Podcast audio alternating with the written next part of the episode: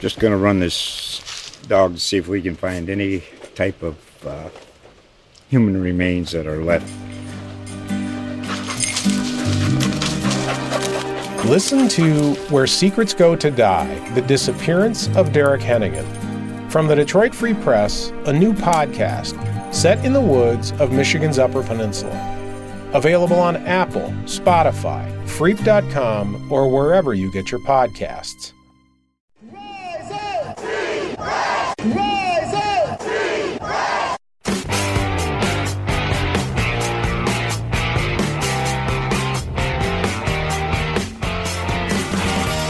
This is the Rise Up Sea Red podcast, all about the Arizona Cardinals and the NFL, featuring insider and outsider perspectives. Enjoy the best hour of Cardinals talk on the web. Now, here are your hosts, Jess Root and Seth Cox.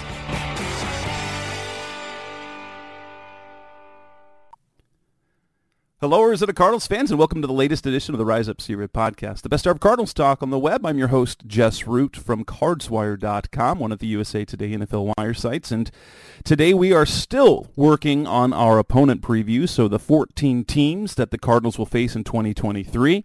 I am reaching out to writers and mostly the site editors from our sister sites for the 14 teams the Cardinals will play.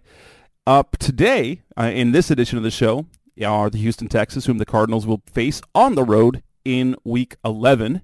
And joining me for the second time in three years, as the Cardinals played the Texans in 2021, is Mark Lane, managing editor of Texans Wire. Mark, thank you for joining me. And well, how's how's it been covering the Texans? fun again finally So let, let's take it let's take it back to the 2022 season, uh, a year in which the Texans looked like they were in control of the top pick. I guess if you wanted to say they were in control of that, they go 3 13 and 1. Uh, they held the number one pick in the draft up until the final week of the season when they beat the Indianapolis Colts 32 to 31 and making it so the Bears moved up to number one and the Colts number two.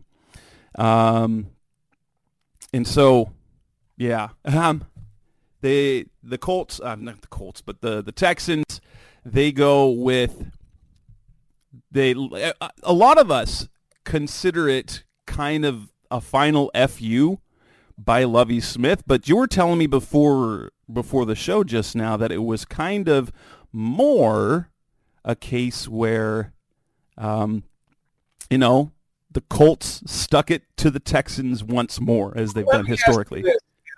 let me ask you this who's the one team in cardinals history that you look at and said that's always there to just ruin the fun for them who's that one team you'd say It is the Rams because they injure all of our quarterbacks. Okay. Well, for the Houston Texans, since 2002, the Indianapolis Colts, through one way or another, are there to spoil the fun, to just kind of be like uh, the just the inevitable. And so, where the Texans needed the the greatest moment which was the number one overall pick, the Colts were there to ruin it by losing.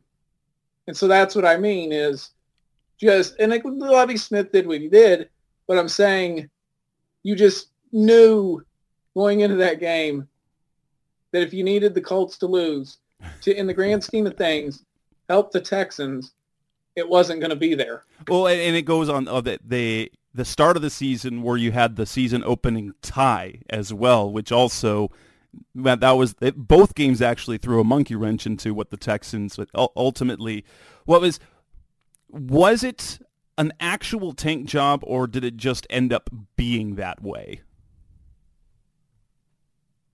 You're talking about the season? Correct. I think it ended up being that way, um, just because you know there was some promise when you had Chicago and Denver who were terrible.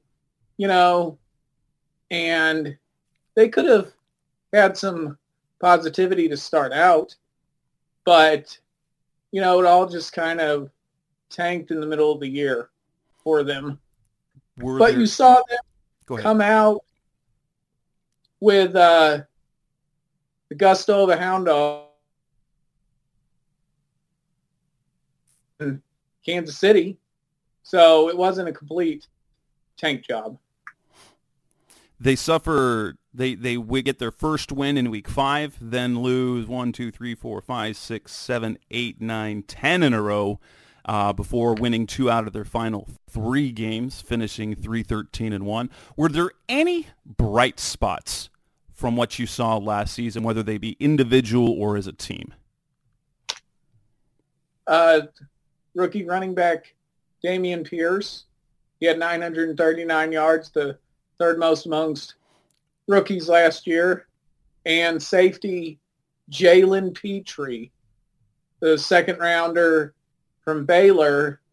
He just really ascended to that role of being an enforcer on the back end. What were the and, uh, Davis Mills started most of the games last season. Um, there was a little bit of hope that he could be something going into last year. Did he just become what most thought he would be, or or did he take a step back? Did did you see a difference in his play in 2022 over the end of 2021? Well, I don't know that he really had the supporting cast, if that makes sense. Right. Um, there was regression, so to speak, but you also get the sense that if he were in an offense that was able to effectively run the ball and had better pass targets than what the Texans had. I mean, no, they had Brandin Cooks, but he was somewhat, he was a little more unavailable in his final season than he ever had been in the first two years he was there. Same goes for Nico Collins. So he didn't really have a lot of targets to throw to. So you just, he was kind of twisting in the wind, so to speak. I think he could be an effective backup or what he's proving now with CJ Stroud, which is a competent younger veteran to challenge for that starting job so they don't just hand it to Stroud outright. That makes sense. That makes sense. Let's let's move on to the offseason. Coming in next to the Rise of Sea Red podcast, the best of Cardinals talk on the. Let's move on to the offseason where the Texans were quite busy. Lots of stuff. Cuts coming in next on Rise of Red. We're back on the Rise of Sea Red podcast, the first hour of Cardinals, the best hour of Cardinals talk on the web. Let's start with the coaching change. Uh, DeMeco Ryans. What is the excitement level adding him to the mix as the leader of this team, especially after, like, obviously it's kind of a return home for him. Um, and the success that he had in San Francisco as defensive coordinator, despite very little experience, and just the glowing reviews that seem to come from anyone who knows anything about him. What is the what is the energy about the building in the city now with DeMeco as the lead guy? It'd be like if Elvis went on the Joe Rogan podcast. Oh, I mean, it's it's uh there's constant excitement. There's con there's positivity. There's reality that it's still a rebuild job, but there's optimism that Ryans eventually will lead them through it. And that's what everyone around Houston is expecting. Um, I think there will be challenges for him as a rookie coach. And they've kind of been evident in the off-season workouts. because there were players who got soft tissue injuries throughout, uh, you know, when you start getting OTAs and stuff. And generally, that's a sign of just guys maybe being overworked a little bit, which is usually a sign of a rookie coach finding his way. Nick Sirianni talked about this um, in his OTA availability this year about how that's one of the things you learn as a coach is not to overwork guys in off-season workouts. You don't want to have any of those soft tissue injuries. So, you know, there's a little bit of reality that's there if you, if you look for it with well, Ryans, but um, overall, it's it, I mean, it's Beatlemania's back in Space City. and that is that is a, that's an interesting point because especially in the voluntary part of the off season, to especially in, in in the climate of the NFL today, you want to make sure that the the environment is inviting to these players who don't technically have to be there. Now, we move to to free agency. Were there any was there any player lost that would be considered an impact loss um, that they lost in free agency? I'm going to say just Ogbonnia, Okoronkwo because he was just a nice edge defender to have. Um, he, he, you know, he really did a good job of harassing the quarterback. Um, maybe you could say Rasheem Green, but really, I mean, because of the paucity of talent on the roster, I mean, there's really nobody in free agency that got away, so to speak. Uh, with the roster in general, I would say Brandin Cooks would qualify. But in terms of the overall exchange of veterans lost versus veterans gained, I mean, it's kind of a wash with a slight edge going for the Texans. Yeah, the, the, the free agency list I see here is is is extensive. Um, definitely needed help across the board. They had a former Cowboys tight end Dalton Schultz. They bring in Robert Woods, receiver, uh, formerly of the Rams and the Titans. Um, you go on the defensive side of the ball. You bring in Jimmy Ward, who knows the defense uh, from his time with the 49ers, a pretty pretty impactful safety slash slot guy. Sheldon Rankins on the defensive interior, Shaq Griffin at cornerback, Denzel Perryman, um, Devin Singletary at running back.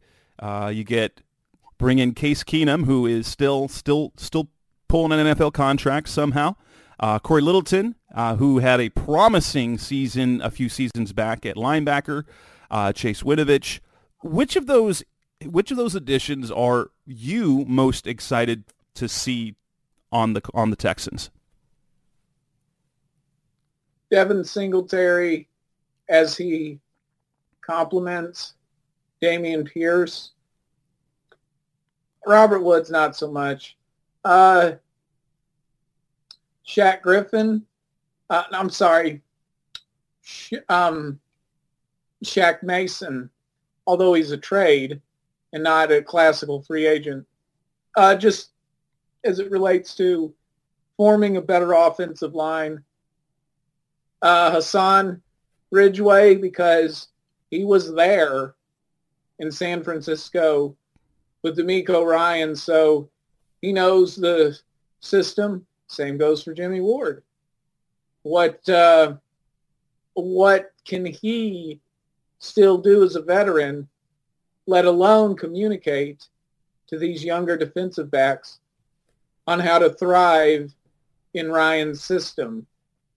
Then there's some interesting veterans like Denzel Perryman what does he have left in the tank? And can Shaq Griffin compete with Steven Nelson to be that boundary corner opposite of second year Derek Stingley? So uh, there's really uh, just anticipation, not in the level of a blue chip free agent that you would have, but kind of like a Christmas tree where you've got, say, 20 gifts under the tree, but no real big gift that you know you're going to get, like a PlayStation 2 or anything, but still 20 little gifts of what could be gift cards or something versus kind of like the three massive gifts people get under the Christmas tree and they know it's going to be this and it's going to be exciting. So it's just really anticipation spread broadly. And and I, I, I, I get I get a kick out of the PS2 mention because it shows our age.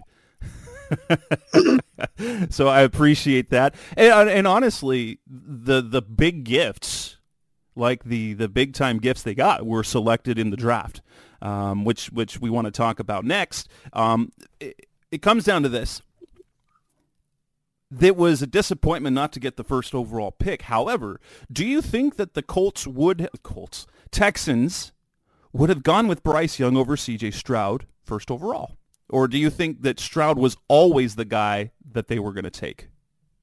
I think they were going for Young, and when Carolina made their move, then the Texans, you know, pivoted and started looking towards Stroud. I think that Carolina's interest in Young is what made them look at Stroud as a viable target because they realistically only had one shot to fix the quarterback situation because next year they'd only, I mean, they'd have twin first round picks again, but how long can you keep losing like this? Right, right. So they, they take it, they swing for the fences overall. So they take Stroud second overall. Um, so far, what is the feeling about Stroud moving forward? Uh, they're depending on depending on who where you read, who you talked to. Stroud, well, as as good as Bryce Young was, there are some that believe that Stroud might be a better pro. He's a much polished passer. He doesn't he doesn't necessarily do off schedule what you what you see in a lot of quarterbacks now. But I know the arm talent is there. It's it's hard to believe that he would be a bad selection for if you can't get young.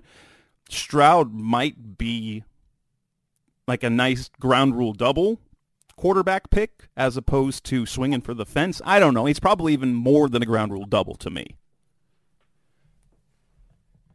the, the thing with Stroud is he really showed what he's capable of in that national semifinal game with the um, Georgia Bulldogs because he really played off schedule on multiple snaps against the best defense in college football. So he's shown that he's capable of that, what makes him, you know, the better pro, so to speak, than Bryce Young is just his measurables because he's bigger and young. You've seen it with Kyler Murray.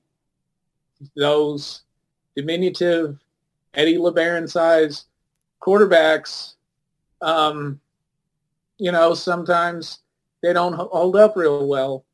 Uh, so I, I think it's just kind of related to that.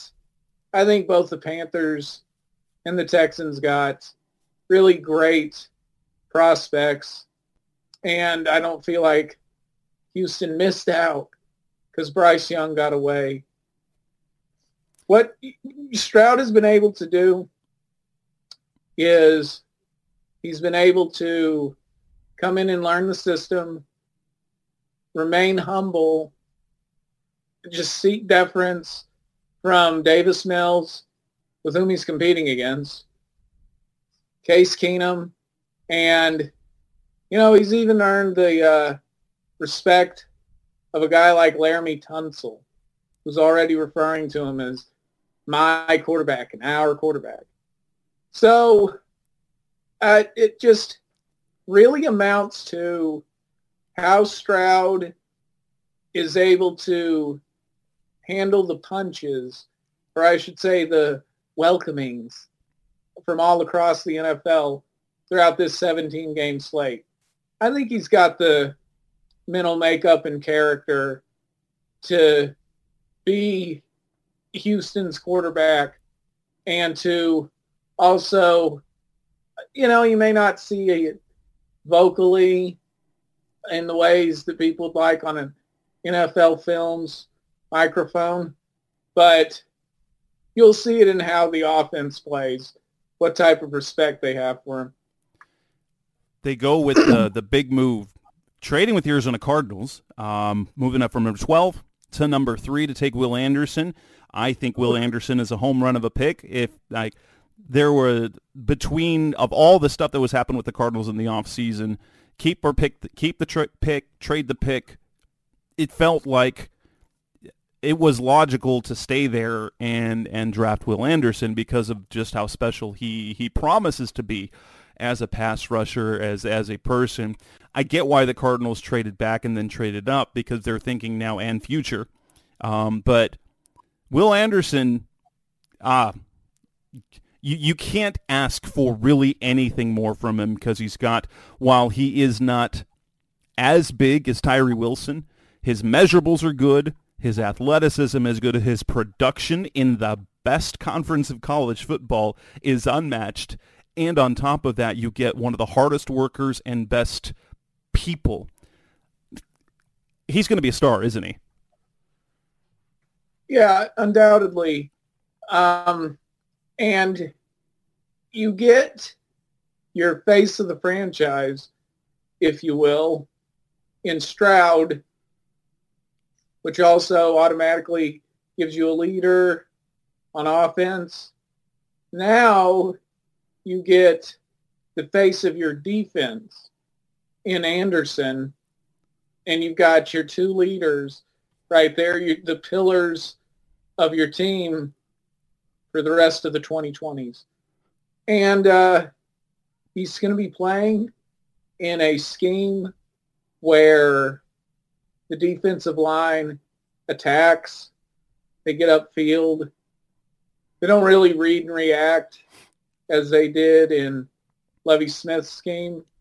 So he's going to have his chances. He's going to have the opportunity to be DeMeco Ryans Nick Bosa for this defense. And that'll afford him a lot of um, awareness and publicity. And, you know, I mean, watch out. I'm not going to do it, but some people might compare him to J.J. Watt, which Ooh, would really that, be that's, that's unfair. That's unfair, but I get it. the, uh, what, what's cool about what the Texans did is we go back to, to the 2019 draft with the Cardinals, and the question was Kyler Murray or Nick Bosa, Kyler Murray and Big Nope or Nick, Nick Bosa. The Texans essentially got their Kyler Murray and Nick Bosa in the same draft. Um, DeMeco Ryans knows the impact that that a that a, a premier pass rusher can have on the rest of the defense because honestly, Bosa's pass rushing production was almost all their pass rushing production in San Francisco, and it changed their defense. Now, the rest of the the rest of the picks that you got going on, uh, Penn State center Juice Scruggs, uh, uh Scruggs, uh, uh, kind of a surprise at that point in the draft. Tank Dell, I know there was a lot of buzz about Tank Dell coming out of Houston. Dylan Horton, TCU, round four. Alabama linebacker. Uh, it's um, second center, Notre Dame center Jarrett Patterson in round six. Uh, Iowa State receiver Xavier Hutchinson, and then Pittsburgh safety Brandon Hill. Of those, of the remaining draft picks, are there any that will have a significant role now, and who are the ones that might have a bit role? I think they're going to try to give Tank Dell a significant role. Um, Dylan Horton, he's going to have a bit role, you know, on that defensive line. Xavier Hutchinson, you may need to watch, not this season, but while he's on his rookie contract, as he uh, he just didn't have a real good workout, but was very productive in his final year at Iowa State.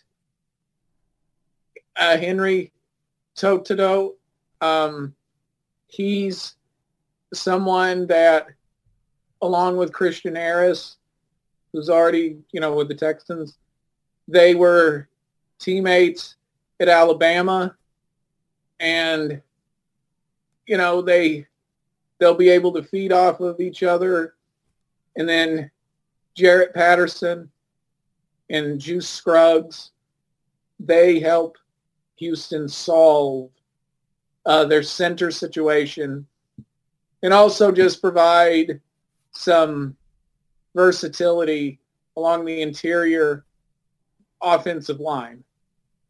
But I think out of the rest of the guys, everybody's going to be looking at Tank Dell and what he does. Coming up next on the Rise Up Red podcast, Best of Cardinals Talk on the web. Let's move to the 2023 season. What to expect from Houston this coming year, and how do they how do they match up with the Cardinals in 2023? That's coming up next on Rise Up Red. They're back on the Rise of Red podcast, Best of Cardinals Talk on the web. We moved to the move to the season. You've got a new head coach, a rookie franchise quarterback, a whole bunch of, of additions, young pass rusher.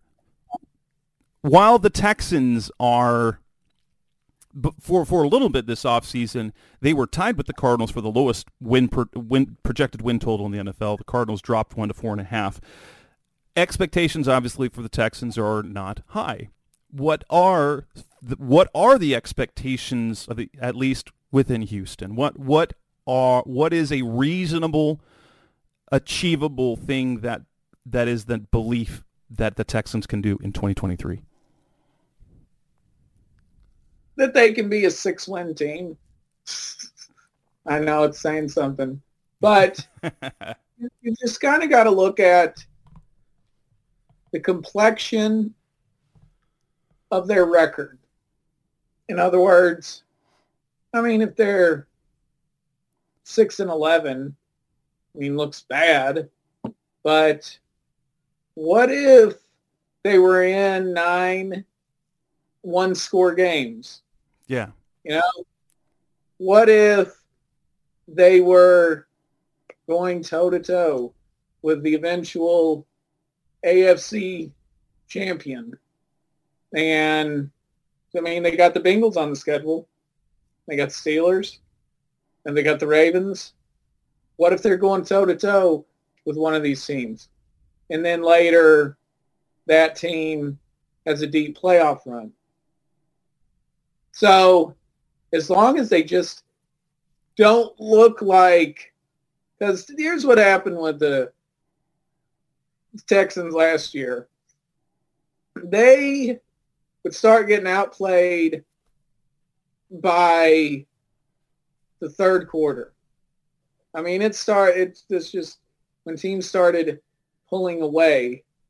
Now you're gonna have your lulls throughout the game, but as as long as the Texans are in it in the fourth quarter and it, it's not garbage time and they you know that's how they get the one score loss so to speak which is what happened with them against the Giants just to name one as long as these statistics are compiled throughout the ebb and flow of a competitive game I think fans will be able to stomach moral victories from DeMeco Ryans. So, like I said, I think six wins, I think that is a nice little average. Do they with, have with the good. nature of the 17 games and then that equal attention cake, you know, seventh seed that's going on now. Um, you could see maybe an eight and nine Texans team as the seventh seed. Yeah, Or I, if the I A- was just going to ask that. Well, is their ceiling as much higher than that? And you know, if they if they get a few games bouncing their way, they could sneak into. Uh, I I do think it's a little tougher. I do think it's a little tougher in the AFC. Um, but yeah, I, I could see that as a potential ceiling for them. And I think we know, like with the Cardinals, what their floor is. Not not not necessarily because someone important gets hurt or whatever, but they're just not they're just not competitive enough this season, and they finish with one of the two or three worst records in the in the league, um, which benefits the Cardinals if the Texans are bad because they have their pick next year in the first round. But uh, I, I know that they're betting on being better, and that they that with whatever pick that they would have next year, having Stroud and Anderson is better than having the 2024 top pick, right? Right. And you still have Cleveland's pick. Correct. So, you know, I, I I think if they're as good as Cleveland is, um, fans won't mind. That's right. That's right. And uh, the Cardinals and the Texans very comparable. If are Car- are are Texans fans looking at the Cardinals game? I know everyone, pretty much everyone, looks at the Cardinals game on their schedule and says that's a likely win. Um, Cardinals fans look at the Texans on their schedule as a winnable game, not a not a sure win, but a winnable game. Obviously, you guys probably consider the Cardinals a winnable opponent. What is the level of expectation when it comes to that game? Is that an expected win or one of those win games that you think is one of the wins you can you can notch onto the schedule? It's a, you know, it's a game that you should win. I think that given that it's week 11, anyone who's watched football for, you know, more than 10 years should at least be able to pick up on the fact, okay, this is in the middle of the year, and these two teams won't even be the same Correct. that they fielded in week one. So it's really one of those cases of uh, what, what an old sage once said on the radio. Anytime anyone would ask him for, you know, game predictions and stuff in August, which is tell me who's playing then, and I'll tell you what'll happen. yep. But the internet the internet begs for predictions in April and May. you can still look at it and say, yeah, I think that that Houston, they could mess around and win that game. And, you know, same for the Cardinals. Right, right. That's a two evenly matched teams. Um, kind of. I, I think you know Houston probably I would say has the roster a little more talented. Is probably a more talented roster than the Cardinals right now. But and I'm going under the assumption that Kyler Murray will be playing by then. That he they definitely have the edge at quarterback, which might make the difference. I don't know. But um, Mark, aside from Texans Wire, uh, the site that, that we all know, is there anywhere else that we can find your work or you dinking around on social media perhaps? Yeah, follow me on Twitter at the real Mark Lane. Um, kind of taking it easy till football gets into full gear. So maybe I, I might say something comedic over there. You never know. All right, Mark. I really appreciate the time out of your schedule. Um, it was a it was a pleasure talking to you again. Uh, I love these shows. Uh, this will end this edition of the Rise Up Sea Red podcast, Mr. of Cardinals talk on the web. We will have, unless we've hit the end, if this is the last show that I am putting together, I don't think it will be. I think will this will be uh, this weekend, uh, but you can expect more opponent previews over the next several days. That's Mark Lane. I'm Jess Root. Thanks for listening, as always. Thanks for listening to the latest edition of the Rise Up Sea Red podcast. Listen to previous episodes and subscribe to the show on Apple Podcasts, Stitcher Radio, Audioboom, or many other podcast platforms so shows are delivered directly to your mobile device. Please give the show a five star rating and always support the sponsors who support the show. We'll be back soon for the best hour of Cardinals talk on the web. Rise Up Red Sea, Be Red Sea Red, and of course, Rise Up Sea Red.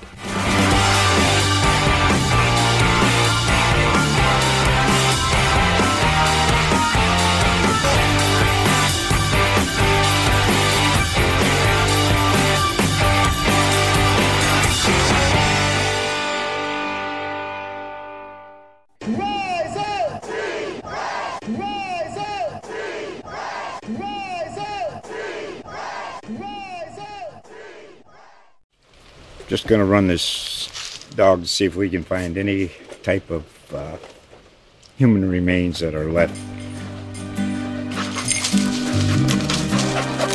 Listen to Where Secrets Go to Die The Disappearance of Derek Hennigan. From the Detroit Free Press, a new podcast set in the woods of Michigan's Upper Peninsula. Available on Apple, Spotify, Freep.com, or wherever you get your podcasts.